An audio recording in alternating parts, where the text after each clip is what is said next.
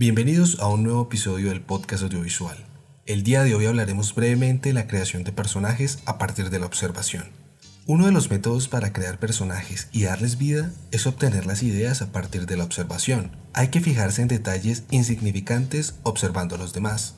Estar atentos a gestos, tics, formas de vestir, de moverse, de hablar. Estos detalles dan vida a los personajes. Después de recopilar muchos datos a partir de la observación, hay que usar la imaginación para complementar el personaje, o hacer el camino contrario. Si ya tengo una idea de un personaje, puedo ir en búsqueda de detalles para después integrarlos en él.